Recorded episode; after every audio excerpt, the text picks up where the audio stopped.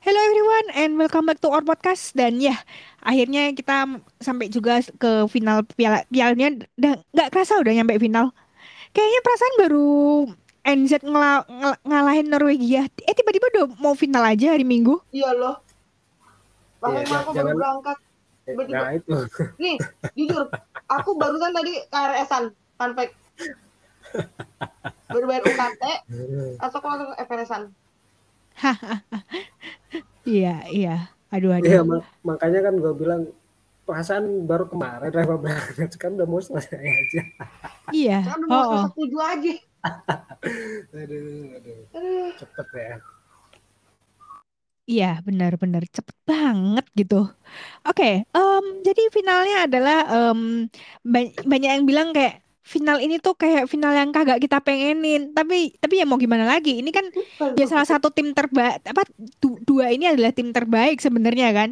Meskipun kita tahu pelatihnya yang satu itu ya udahlah nggak usah dianggap, anggap aja nggak ada. Kan udah gue bilang, anggap aja nggak ada. Lo nya aja yang apa? Yang lebay.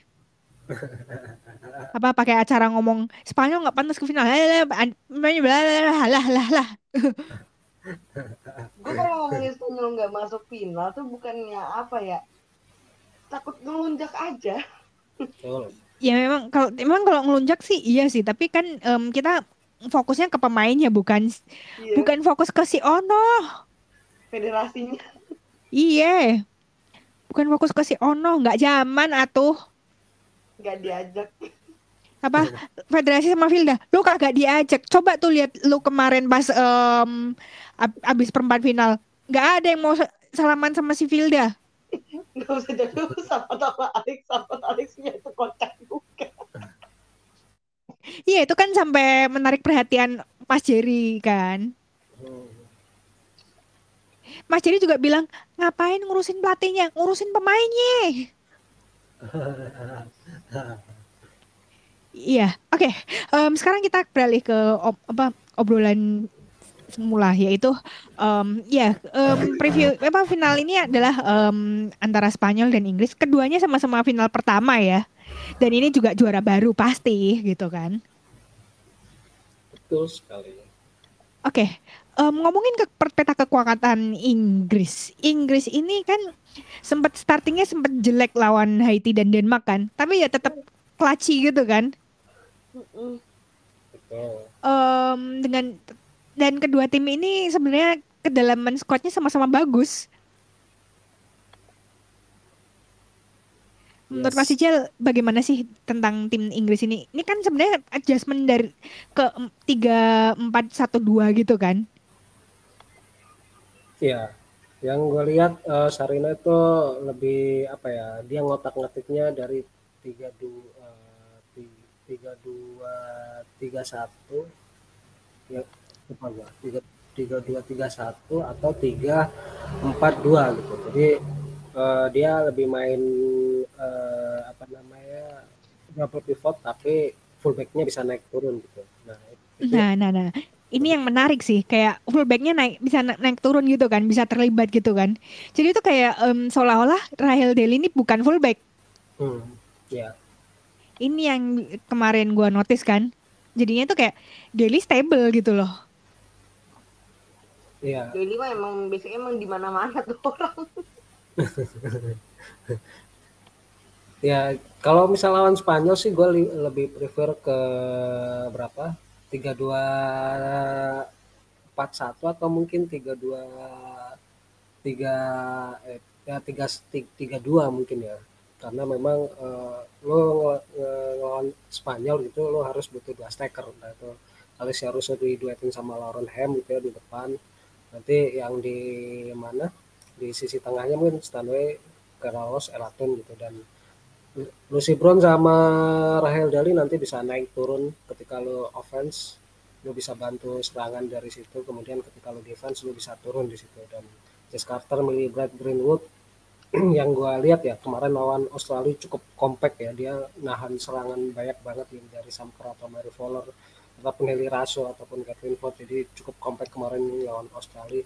Dan bagusnya tactical Sarina Women itu ketika mereka udah unggul unggul misal 2-1 atau 3-1 Elaton pasti ditarik kemudian masukin Yam Charles buat apa?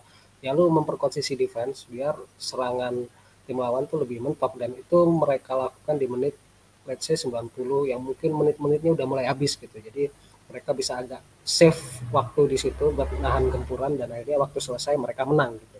Nah itu yang yang apa ya cakep lah cakep sih menurut gua uh, taktikalnya si Sarna Wiman uh, adjustmentnya di situ gitu. Jadi kalau lebih unggul dari sisi skor. Mungkin say menit 90 entah itu Elaton ataupun Russell Dali mungkin yang bakal ditarik gitu untuk diganti Liam Charles yang mungkin lebih sisi defense-nya lebih oke. Okay, dan mereka pakai 4 backline ketika di menit 40 eh sorry 90 jadi defense-nya lebih agak kuat dan apa ya Stanway sama Kelawos ini sebagai metronom di lini tengah yang ngatur gimana caranya organisasi permainan Inggris lebih jalan. Dan Russo sama Hem mungkin Russo nggak terlalu klinikal ya karena memang dia lebih nunggu di depan gitu ya.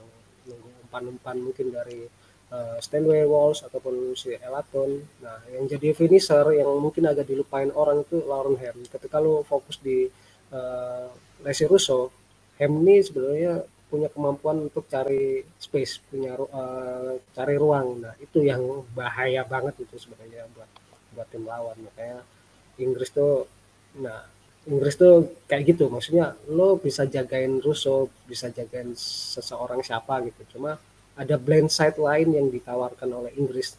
Ada di si di mana di Lauren Ham.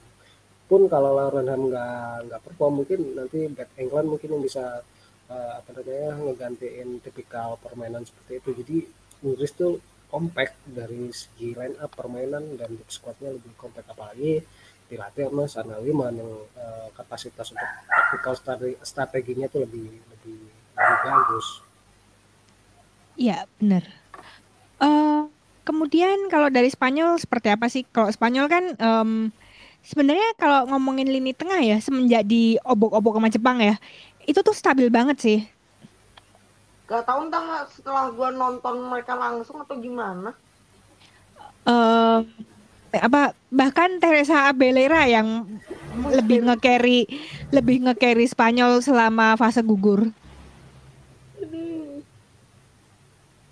Habis gue tonton malah bener bagus sih.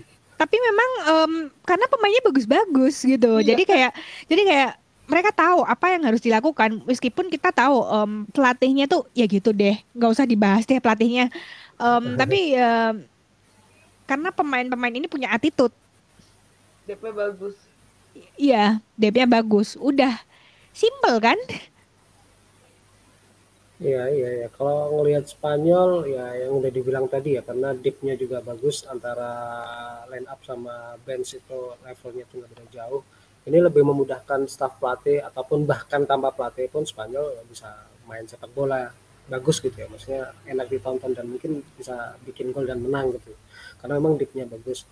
Uh, apa namanya meskipun kehilangan Alexia Putellas mungkin ya di beberapa pertandingan tapi lo punya sama para Yuelo gitu di situ yang bisa ngegantiin posisi itu gitu. Jadi Spanyol tuh eh, apa ya dari dia tuh pakai formasi tiga satu dua tiga kalau nggak salah. Dia lebih memanfaatin gimana di tengahnya itu kedalaman lini tengahnya tuh diatur sama Bon Mati sama si Teresa Abelera dan ini sebagai otak otaknya nih Bon Mati yang offense Teresa Abelera mungkin yang defense. Tapi Teresa Abelera punya kemampuan offense juga untuk bisa membantu si Aitana Bon Mati ketika dia deadlock gitu. Kemudian mereka punya ya kita tahu lah ada Yeni Hermoso uh, Mario Caldento dan juga Alvaredo pun cukup apa ya permainan di depan tuh cukup oke. Okay. dan gue gini ngelihat peran dari Yeni Hermoso. Yeni Hermoso mungkin nggak tahu teman-teman bisa ngelihat ya di pertandingan kemarin beberapa pertandingan kemarin. Dia tuh main agak ke belakang. Dia ngasih kesempatan untuk Alvaredo sama mungkin uh, Mariano Caldin ataupun si Esther Gonzalez mungkin yang lebih gimana caranya untuk finishing.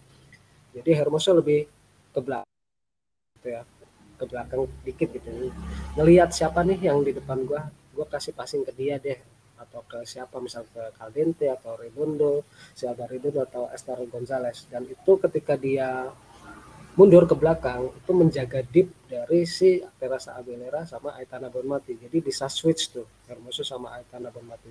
Ketika Hermoso mundur, Aitana Bonmati bakal pasti maju buat ngelayanin supaya bola ke mungkin Mariana Caldente, Esther Gonzalez atau Alvaro sendiri. Dan yang sebagai perusak ya Salma Paruelo sebenarnya dia punya skill ball yang bagus, punya speed yang bagus.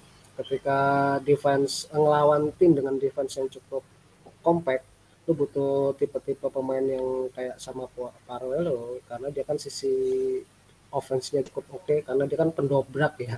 Pendobrak yang sering nusuk dengan kecepatan. Jadi makanya opsinya Spanyol untuk segi offense itu banyak banget gitu. Makanya buat Spanyol sih. Apa ya ini tim komplit banget sih dalam artian lu tanpa pelatih pun mereka mereka ini bisa main bola dengan bagus gitu. Jadi susah. Makanya kalau gue sih masih lebih agak 50-50 ya. Iya betul betul. Inggris masih bisa Spanyol juga masih bisa. Iya seperti yang mereka lakukan waktu semifinal ya. Iya iya. Iya um, oke. okay. Um, kita ngomongin duel yang lagi kita tunggu ya oke okay. um, Jenny versus Alex Greenwood Jenny Hermoso um, kita tahu pengalaman Jenny itu kan udah banyak banget kan, lengkap banget gitu kan. Kemudian Alec Greenwood um, sepanjang turna sepanjang Piala Dunia ini um, bener-bener stabil gitu loh. Back yang paling konsisten selama Piala Dunia. Padahal dia bukan center back itu bukan posisinya. Posisi terbaik dia adalah left back. Ya, tapi ini duel yang paling ditunggu ya. sebenarnya Alex Green itu versatil gitu ya ketika mungkin beberapa tahun ke belakang mungkin Alex Greenwood lebih ke sisi fullback gitu ya. padahal di Manchester United, di Manchester United ketika dia main di MU itu sebenarnya jadi center back jadi dia tuh kayak di switch untuk center back ke fullback itu sebenarnya nggak nggak jadi problem gitu ya buat Alex Greenwood makanya kayak kemarin lawan Australia itu dia kayak enak banget gitu. Uh, dan makin mau ngejagain siapa dia tahu positioningnya seperti apa. Gue bisa main di fullback bakal ketemu Heli Raso nih ataupun gua main di center back bakal ketemu Samker atau Mario Fowler dia lebih bisa cover areanya dia karena bisa dua posisi seperti itu gitu ya. Dan yang di apa ya menjadi PR atau pekerjaan lebih berat besok itu yang lu hadapin eh, ini Hermoso sama sih sama Pariello. Kalau misalnya sama Pariello masuk uh, di line up utama ya itu bakal nanti kesulitan buat buat jaga dia. Jadi seberapa nanti compact uh, antara Greenwood, uh, Milibrat sama Jas Carter buat ngejaga si ini Hermoso ataupun uh, sama Paolo. Tapi di, patut diingat ketika lo ngejaga dua pemain ini di blend side di sisi lain lo masih Spanyol ya masih punya Etana Bonmati sama Al, uh, siapa si Redondo gitu. Jadi mau jagain siapa siapa terus satu persatu ngecover tuh kayaknya agak susah buat dari Inggris buat apa ngejaga Spanyol. Jadi lu harus main kompleks secara tim jangan antar lini itu terlalu jauh karena Spanyol ya kita tahu lah dia permainan dari kaki, kaki ke kaki kombinasi passing satu duanya itu bahaya banget. Iya setuju setuju setuju. Um, kemudian duel klasik antara Ona Batia lawan Lauren Hem ini kayak ibaratnya Tom and Jerry sih gue rasa. Jadi kadang waktu pertama-tama tuh kan Onabati itu kan sering kalah duel sama Lauren Hem kan waktu di iya. musim pertamanya di MU. Tapi dua musim kemudian tuh dia um, improve banget. Ya, um, ini kita bakal ngelihat ini sekali lagi sih. Ya, Karena kalau adjustmentnya seperti tadi ya misalnya head to headnya Lauren Ham lawan Honda tadi ya mungkin di awal-awal babak pertama iya gitu. Cuma Sarda Women kan pinter gitu. Ketika lo nggak bisa nem, misal nggak bisa nembus si Honda ya Lauren Ham bakal bakal di switch di sisi lain dan bakal head to head dengan mungkin si siapa Olga Carmona mungkin. Nah itu yang yeah, bisa bakal bakal bisa ditembus sama Inggris gitu. Jadi yeah. pintar pintarnya si Sarna Women ketika lo deadlock di sisi kiri gitu ya, sisi kiri eh, sisi kanannya si Spanyol yang dijaga Anabatie. Lauren Hen pasti bakal di switch ke sisi kanan atau sisi kirinya si Spanyol yang mungkin lebih punya chance uh, buat nusuk di situ dan mungkin bisa ngasilin peluang gitu sebenarnya. Jadi Spanyol pun bukan tanpa celah gitu ya lo misal ketabrak Onabati yang nggak bisa ngelewatin lo bisa switch ke sisi yang lain misal ngacak-ngacak si Olga Carmona mungkin bakal bisa aja gitu jadi Spanyol pun dari segi defense pun uh, bukan nggak cuma ada celah yang bisa bakal ditembus Iya, pasti ada celah sih kalau ngelihat defense Spanyol itu. Bagi untuk yang sekarang ya. Itu sih. Em, kemudian ada Teresa Abelera dan Kera Wolves. Ya, sebenarnya pada dua pa- apa, pas lawan Denmark itu orang sempat ketar-ketir waktu Kera Wolves kayak bilang, "Aduh lutut gua anjir, aduh lutut gua" gitu. Dan sampai-sampai itu em, staff sosial medianya Inggris tuh ngumumin gini, "Lau- apa em, Kera Wolves tidak mengalami cedera acel, langsung dah. itu sempat momen yang bikin orang ketar-ketir kayak ibaratnya fans Matilda ke Samker ya. Tapi akhirnya em Kera Wolves juga udah siap lagi kan waktu lagi waktu lawan Kolombia kan. Iya, Ya iya. itu sih kunciannya itu. Em, well, eh, mungkin di- dia sekuat si Oberdorf sih mungkin sistem ototnya dia. Em, kemudian Teresa Abelira, i- ini orang bener-bener underrated banget sih. Seru, serius. Ya mungkin orang ngelihatnya Spanyol tuh Aitana Bonmati, Alexia Putellas, mungkin Yeni Hermoso ataupun sama para Yono. Mereka nggak lihat soal Teresa Aguilera gitu ya. Mungkin ya orang nggak nggak ada itu. Padahal ini orang tuh key player banget, kuncian banget di Spanyol di lini tengahnya gitu. Jadi Teresa Aguilera besok bakal duel sama Jadjes Tanewe ataupun Klaus itu bakal seru sih Iya lini tengah. dan sebenarnya Teresa Abelera juga sebenarnya lebih sering dibangun cadangan waktu di Real Madrid. Tapi mungkin pada akhirnya musim baru ini mungkin Toril bakal mikir kembali ya. Kayaknya Tere, Tere ini pantas buat jadi starting ya. Iya, karena kemampuannya yang gua bilang tadi ya, dia bisa jaga deep di lini tengah. Entah itu di Spanyol ataupun nanti di Real Madrid gitu ya. Kemudian dia tuh punya visi permainan yang bagus gitu ya. Visi dalam artian gua tahu nih passing gua mau gua kasih ke siapa. Terus akurasi passingnya juga oke. Terus beberapa kali set pieces, misal corner kick itu kan yang ngambil beberapa kan Teresa Aguilera dan akurasi crossing atau passingnya tuh cukup oke gitu, cukup bahaya. Makanya pemain ini tuh kayak yang gue bilang tadi kuncian ketika lu dapat set, eh, set pieces bola mati pun lu bisa ngandelin dia secara gameplay ketika permainan berjalan pun lu bisa ngandelin dia sebagai metronom otak yang di, di mana di lini tengah makanya kalian harus nonton si Teresa Aguilera sih kalau misalnya lebih jeli ya Ya betul betul. Em, kemudian pemain kuncian nih. Em, kalau Inggris sih gue rasa em, lebih ke Lauren Ham tuh pasti ya. ya Kemudian eh, em, kemudian Keira Walsh dan tentu saja kalau back mungkin orang nggak bakal seneng dengan omongan gue. Jess Carter. Jess Carter ini lagi konsisten dan orang kayak masih ignoran gitu.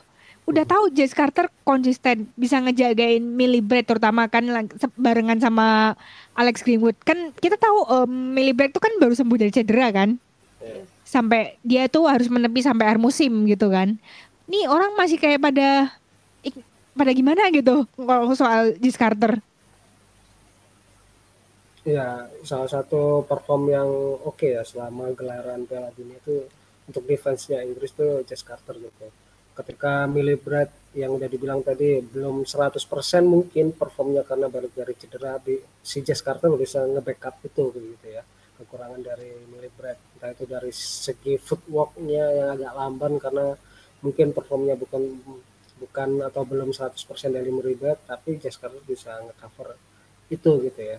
Terus kemudian ketika nanti Inggris misal dapat set atau corner kick beberapa kali kan kayak Brett kan maju ke depan tuh buat nanti duel area apa namanya eh, atas gitu ya bola-bola atas nah Jess Carter tuh sebagai backup di belakang gitu ya nanti ketika tim lawan dapat counter attack. Nah dia sebagai eh, backupnya gitu. Jadi orang ya ya memang harus ya Jess Carter sebenarnya jangan underestimate gitu.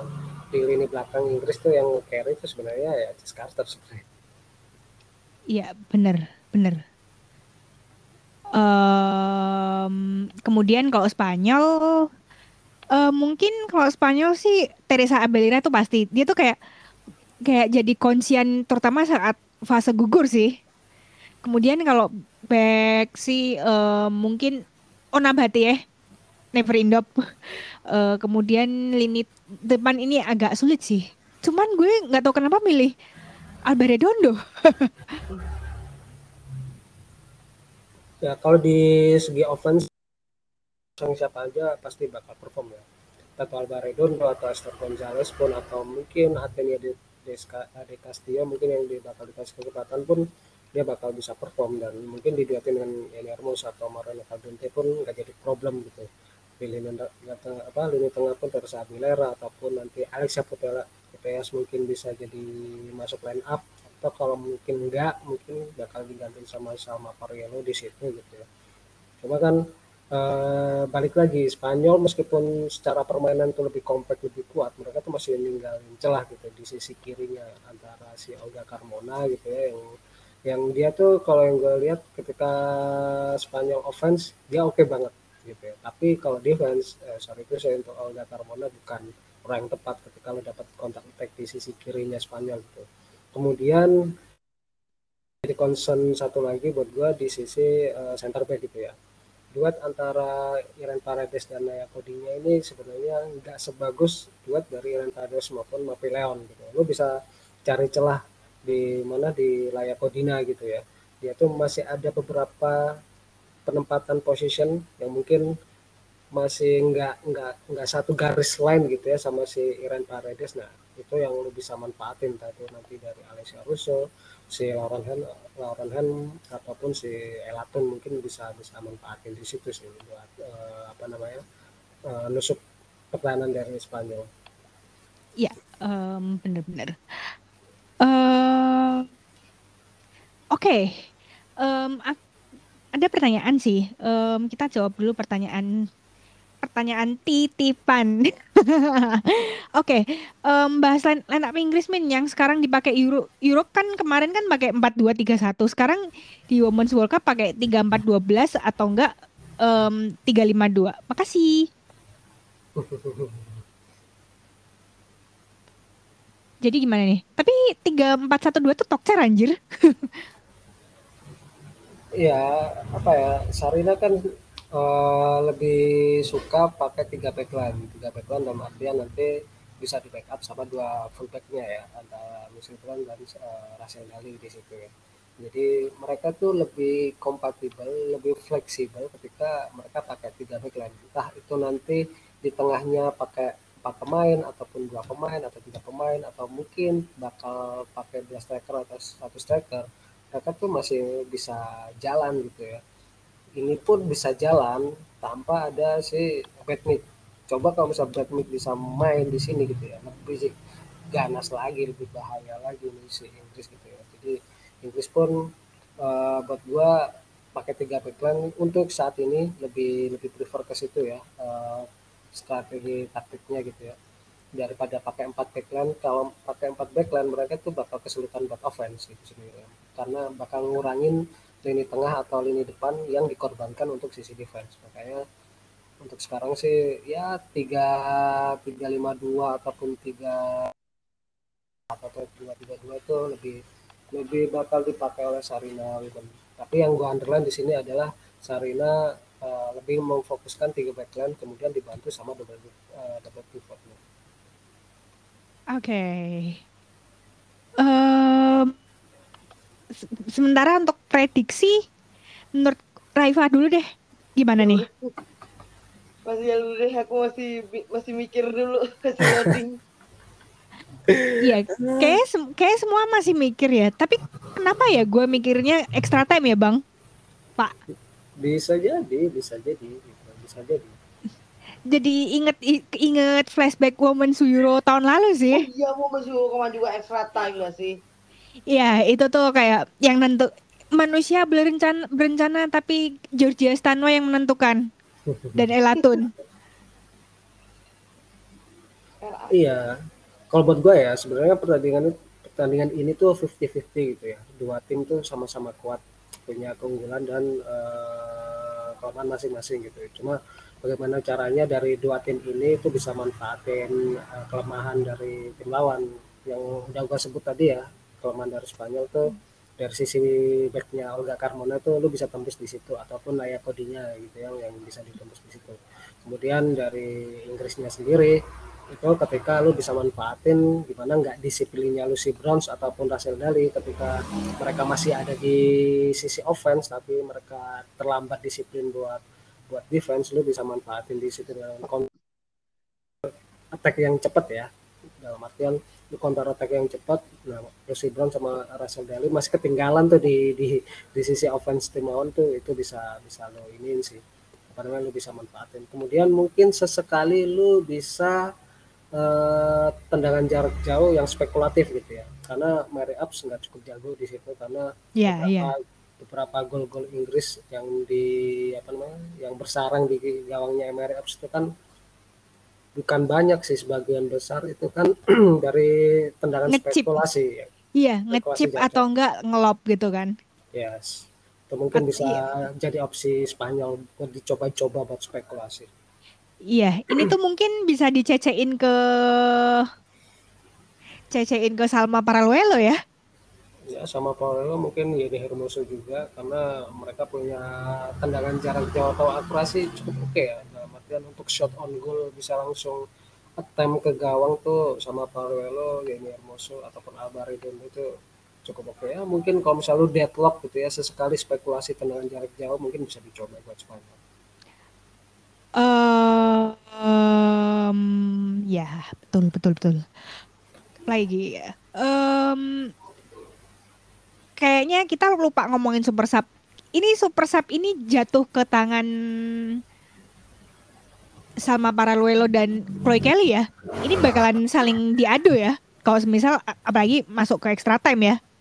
Betul. Itu seru tuh kalau adu yang extra time itu. Iya, kira-kira kira-kira sama para Luelo atau Chloe Kelly? itu. Iya, tapi kalau sama para Luelo tuh sebenarnya masih mungkin karena masih muda, dia mungkin masih lebih mentingin speed daripada masalah decision making. Ini yes. decision making dari sama para lo kita tahu dia masih muda tapi ini sering disinggung sama fans Barca ya. Iya iya iya. Um, jadi mungkin sedikit lebih unggul Chloe Kelly ya, tapi kalau Salma being Salma sih, tergantung di antar kayak gimana. Ya, nah, sebenarnya kalau gua ngelihat untuk super sub sebenarnya uh, si Sarina Women ini punya pattern yang jelas gitu. Maksudnya lu punya konsep ketika tim lu lagi deadlock gitu ya siapa bakal jatuh antara Chloe Kelly ataupun Bethany England gitu cuma kan yeah. yang sering sering dimasukin kan Chloe Kelly yang sebagai game changer dan beberapa pertandingan pun mereka eh, mereka lagi si Chloe Kelly ini efektif buat game changer nah itu kayak udah konsep sebenarnya ketika yeah, yeah, yeah. deadlock lu pasti masukin Chloe Kelly dan itu dan apa ya kayak game changer lu dapat suatu result yang bagus nah itu yeah, yang iya. sebenarnya yeah. jadi konsep banget buat saya ini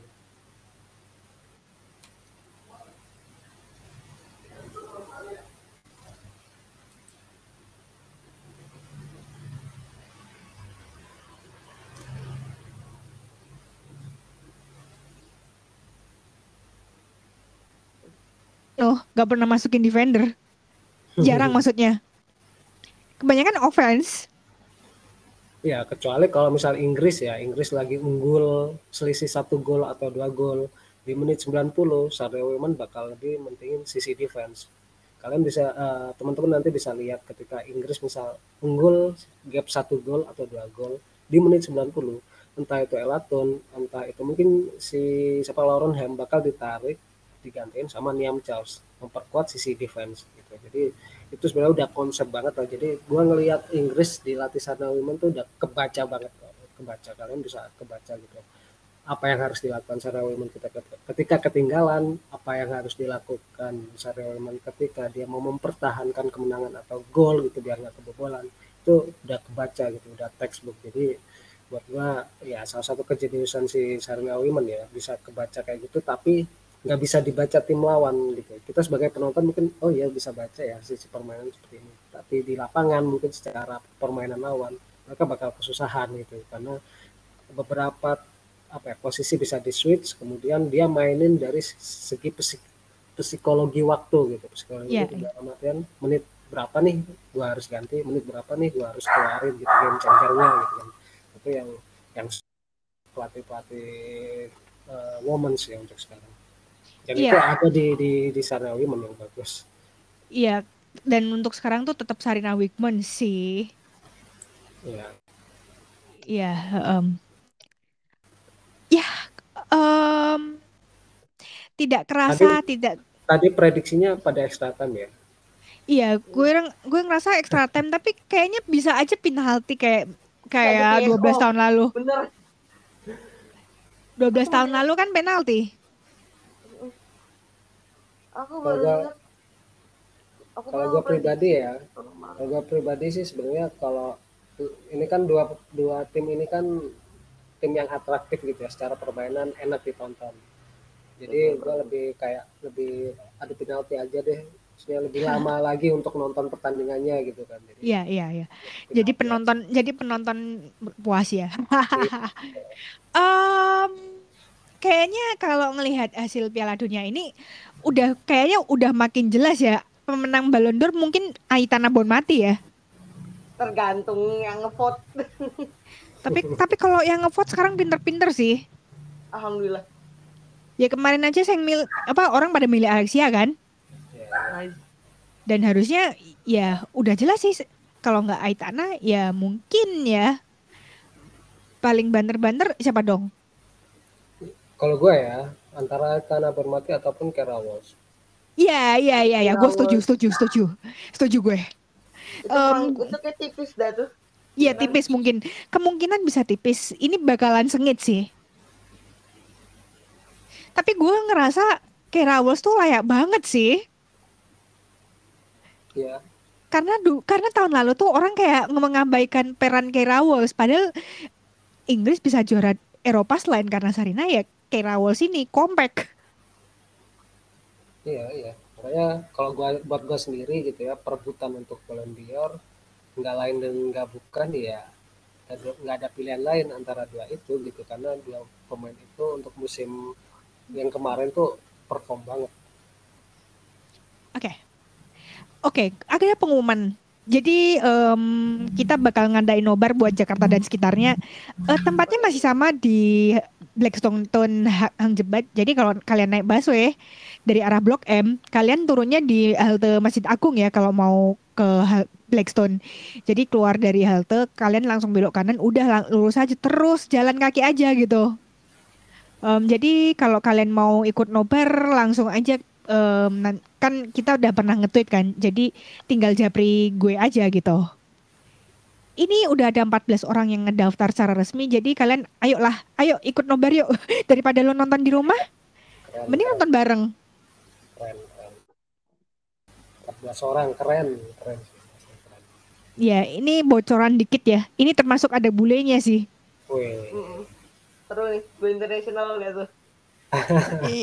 Kayaknya kayaknya gue rasa bule-bule Australia itu pada no- pada ngedukung Spanyol sih. Karena kemarin kan gue sama Raifa kan ke sebu- sebuah tempat kan buat nobar itu kan. Em, ini banyak orang Australia. Jadi tuh orang Australia tuh begitu Australia kalah langsung mereka bilang gue bakal dukung Spanyol. Nggak ada dukung Inggris gitu Kenapa ya? Karena kan mereka masih negara serumpun ya, maksudnya negara persemakmuran Commonwealth. Kenapa nggak dukung Inggris?